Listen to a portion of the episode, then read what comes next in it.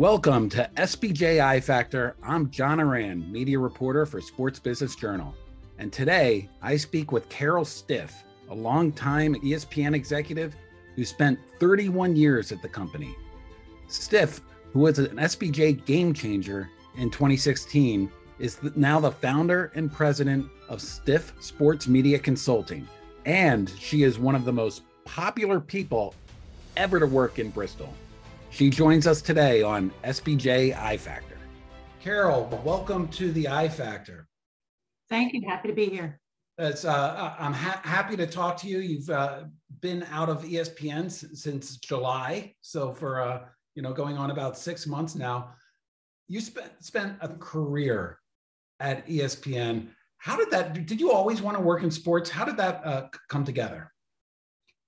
Well, John, I've always wanted to work in sports because it was in my DNA very early on. Youngest of six, grew up in a neighborhood mostly of all boys, and uh, it came pretty naturally the the athleticism. So uh, a lot of one-on-one games in the backyard. Uh, tried to play every sport I could get my hands on in high school. Um, attended college at Southern Connecticut State University, which was Division One at the time uh, played a little basketball there and then tw- uh, transitioned into field hockey. And then my first job out of college was coaching uh, at, at Western Connecticut, the head field hockey coach at the age of 21. Uh, and then I went up to coach uh, basketball at RPI in Troy, New York, which was Division three. They played for the love of the game and not for the NIL and the scholarships and all that we see today. And then I finished my coaching career at Brown, University, uh, Ivy League. And I decided just to transition out of that occupation. And I, I heard about this uh, job at ESPN uh, working on the 10th anniversary party. And John, who, who doesn't want to work on a party, right? Especially at ESPN. so uh, I worked, I worked uh, as a temp uh, in the communications department with Chris LaPlaca and Rosa Gatti and Mike Soltys, who you all know. And um, they hired me full time uh, into the programming department, where one day uh, I was working on Nielsen ratings and, and data entry.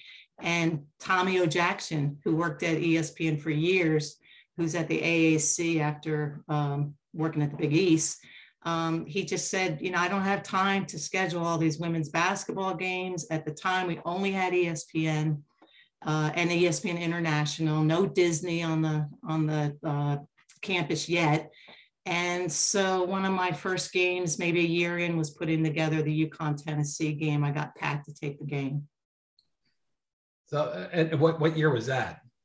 That was uh, spring of '94. Uh, that was Tennessee was number one, and and UConn obviously has been been good for for a long time. Yeah, yeah, yeah. It was a great game. It was uh, a pivotal time for women's basketball, I must say.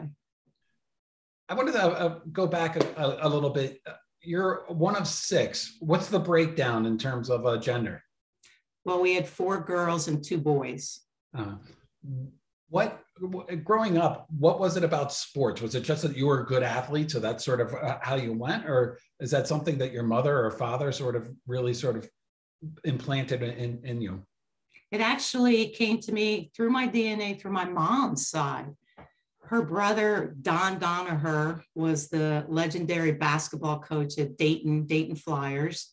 Um, and so she and i would listen to radio games um, uh, Don Criqui, I think, at uh, New York radio would be calling games. And um, up to her death, she watched as much as a basketball as any junkie could watch.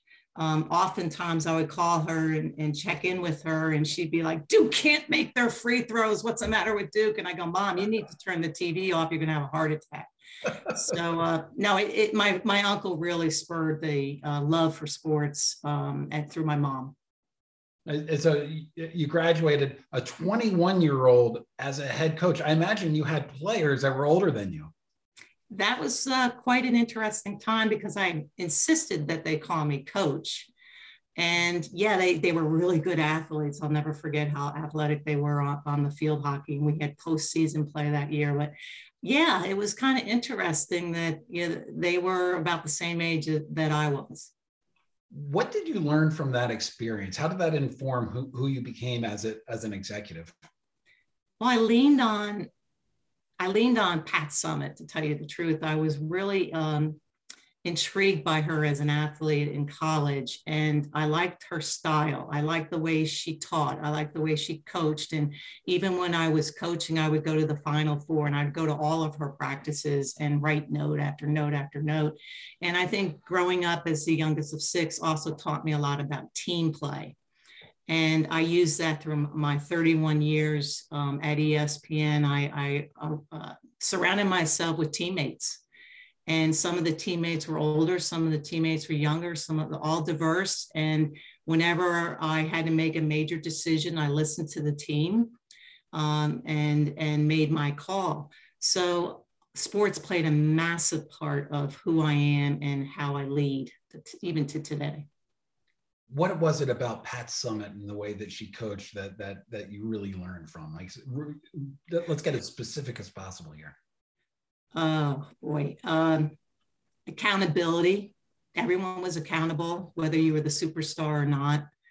Discipline, uh, that look in her eye. Um, she mm. was fair, uh, and she she loved her players and she was a mom to so many of them that needed you know great leadership um, so those were sort of the starting five points uh, that i used uh, just by watching her i even like dressed like when i had my assistant coaches in basketball you know we all had i made sure we all had uniform sweats on that looked slick and very professional um, right down to you know how she led the team onto the court and um, everything. I just was, I have all her books.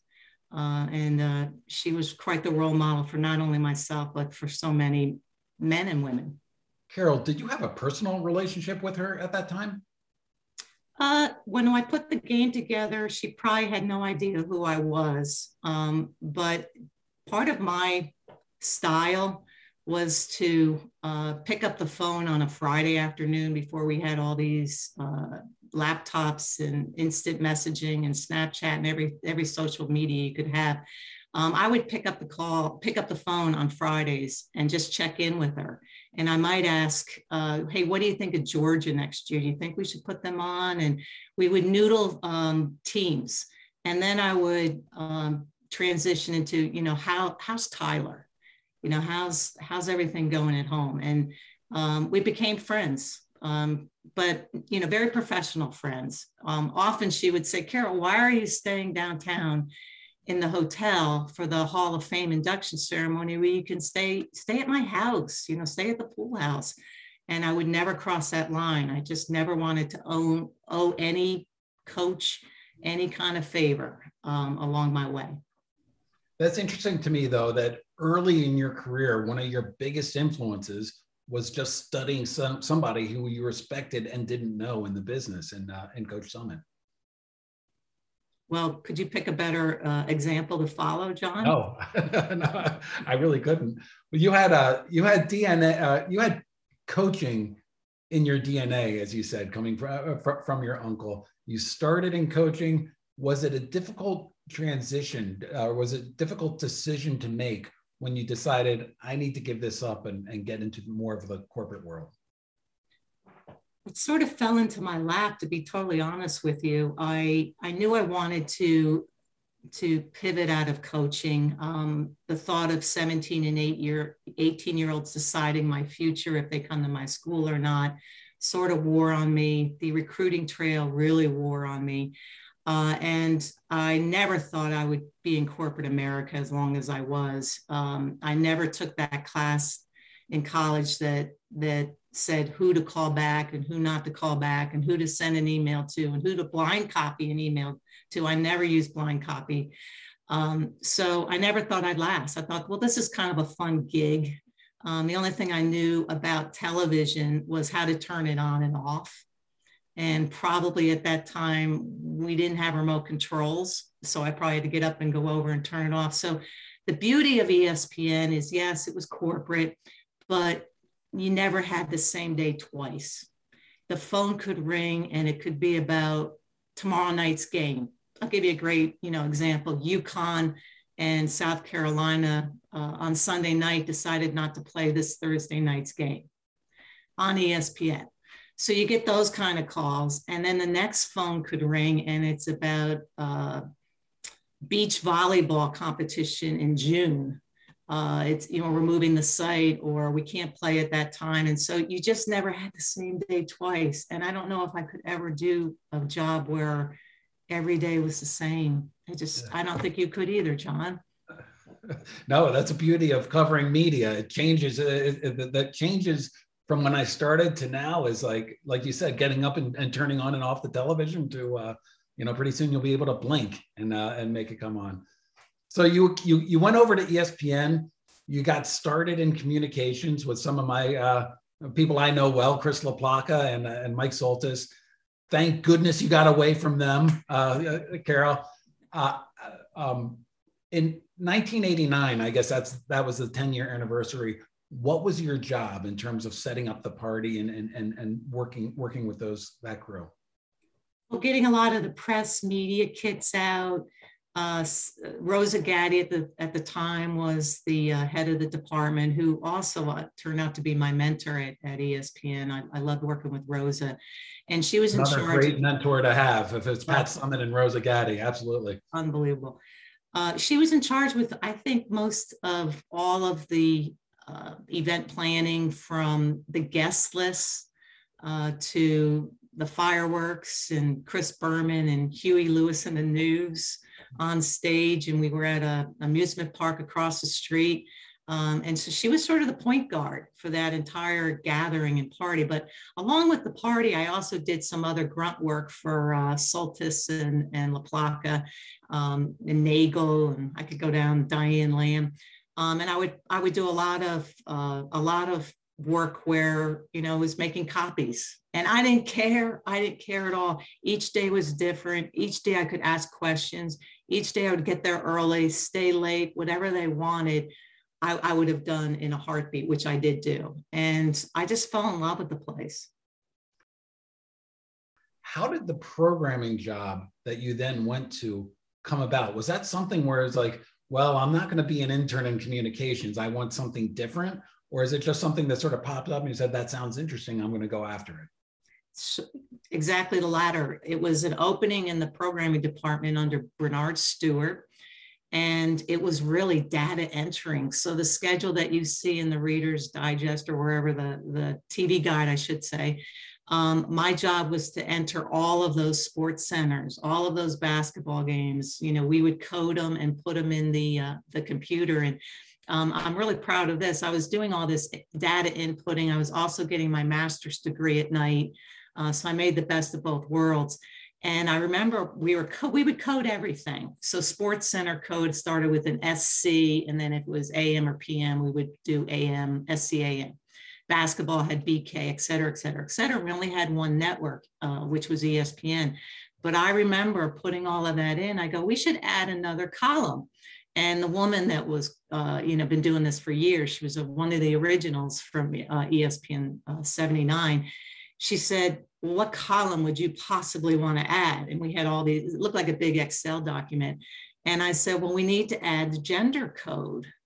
That way we can sort and by gender, and then we would know how many hours of women's sports we're doing and how many hours of men's sports we're doing. And then if it were X Games later on, they put the B for uh, both code in. And it came in very handy as we launched ESPNW and as we often are asked by media about the difference between the women's hours versus the men's, or, or you know, we can sort by gender. And that was my doing. All right. well, and I, I, I can see having to plow through that. We've never done it that way before. Why would we do that? And you're able to sort of you know, plow through that because it's something you believed in.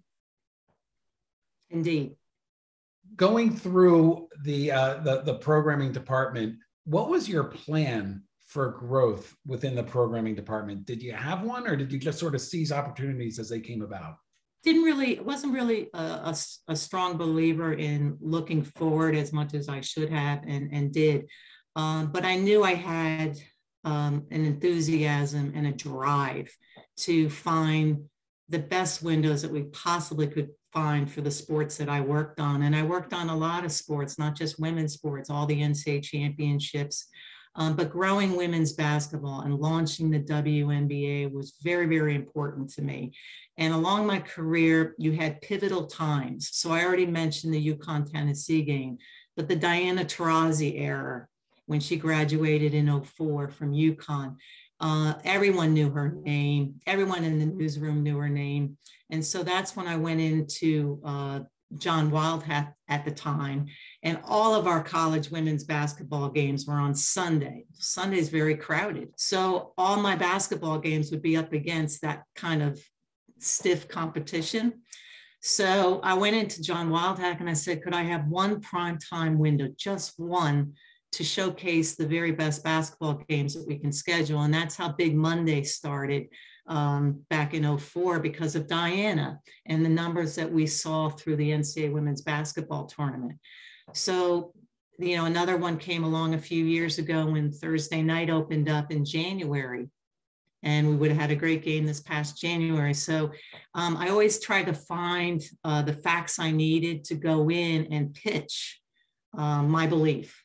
And facts always uh, always happen for a reason. And um, my last example would be the, the fact that the national semifinals for women's basketball, the, the one and done tournament um, in April, that Friday night used to be on ESPN2, and now it's on ESPN. And I had the facts to go into um, the management, and, and, that would have been Burke Magnus at the time.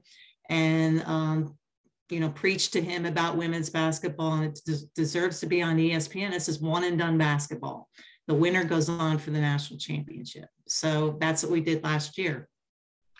Let's go back to the early 2000s. You have a, a, a just an, a television star in Diana Taurasi. I mean, she she she would she owned the whole the, the camera. You know, there are so many close-ups of her after making a shot or or, or whatnot. You go into uh, to John Wildhack, who was running programming at the time. How hard of a pitch was it to move that to a primetime window on ESPN? Which you know, there, there are only so many. There are only seven primetime windows on ESPN. I guess 14 if you include two. How hard of a pitch did you have to make on that? It wasn't too hard. Uh, John John was very very good leader in listening and having you do what you thought was right. Sometimes it crashed and failed, and often it didn't. Uh, as long as I had my facts, I had my passion, I gave him some examples of games I would put in there. Another great example of his leadership was I'll give you another one is softball, NCAA softball. The men's baseball championship had a regional round, a super regional round, and of course the World Series in Omaha. The women's softball was on a rise. And after a tremendous championship game uh, between, I think it was UCLA and Arizona, one and done championship game, um, I went into John and I said, Look at this number, look at these ratings, look at this viewership. If I can find the room, will you allow me to add in with the NCAA's help a regional round? So we now had, uh, excuse me, super regional rounds. So now we had regional rounds, super regional rounds, and the College World Series. Uh, and he said, as long as you can figure out how to make all the puzzle pieces work, go for it. That's great. So you spent 31 years at ESPN. I'd say you're one of the most well-liked people from people that I talk to. I I don't know if you have any enemies in, in inside ESPN. Um, how how were you able to navigate through different uh, groups and, and and and people there? What what was sort of your style in terms of uh, and being collaborative? I always remembered my roots. I guess it's kind of corny to say, John, but I just remember that um, you were there one you know years ago. You were data entering um, at ESPN, um, and if a chair needs to get moved or a camera tripod needs to get moved, and because I'm a vice president standing next to it, heck, I'm going to move it. You know, it's I'm not going to walk away. And that's a really simplistic way of saying that I was really a team player, and it all comes back to being a point guard and uh, dishing out a lot of assists along the way. And I never forgot that. I, um, I was very much a, a, person of handwritten notes. I already mentioned picking up the phone on a Friday. I always checked in, um, and I had a really good memory of important things like what your daughter's name is, or um, your spouse was was dealing with cancer and is is doing well. How are they doing? You know, I, I you know getting a meal to someone on the team that that needed it. Um, it was never below me to do anything like that. Relationships. Carol, if I was in your position and I needed a chair to be moved, I would have called Krulewitz up in a heartbeat to, to have him do it. I don't know. He might have taken down. I won't. He might have tripped over it. I don't know. so, Carol, I, I, I don't, I don't mean to make you blush. I've said this before, but you are one of the most liked people to come out of out of Bristol. Why do you think people were so drawn to you? Well, I took a lot of time out of my professional time of, in my career to network within the company. Um, what I mean by networking is ESPN had these groups entitled employee resource groups, and it's exactly what they were. Uh, and so, with that, um, I aligned myself with several of them. The first one was all women's group. The second one I aligned myself in was uh, the family, the different kinds of families we have uh, in life and in at ESPN. And the third one was equal, which was the LGBTQ community. And it allowed me to, to understand what those different groups were going through. I ended up joining all 12, by the way, by the end of it. Um, and it meant the world to me to know that they were leading these groups. This was not run by the president of ESPN. And if they wanted money to have um, an SBJ speaker come in, then we found the money. Or if they wanted to have someone come in and talk about um, uh, opioid crisis in their families, we had speakers come in and do that. And that's what the employees wanted. And so just having the ability to listen to them and act was was really really important to me. Hmm. and then uh, you had people coming from all areas of country up to bristol. Bristol is you know it's close enough to hartford i guess but it's, it's you know i love going there because you're just on a highway and all of a sudden you see these big satellite dishes.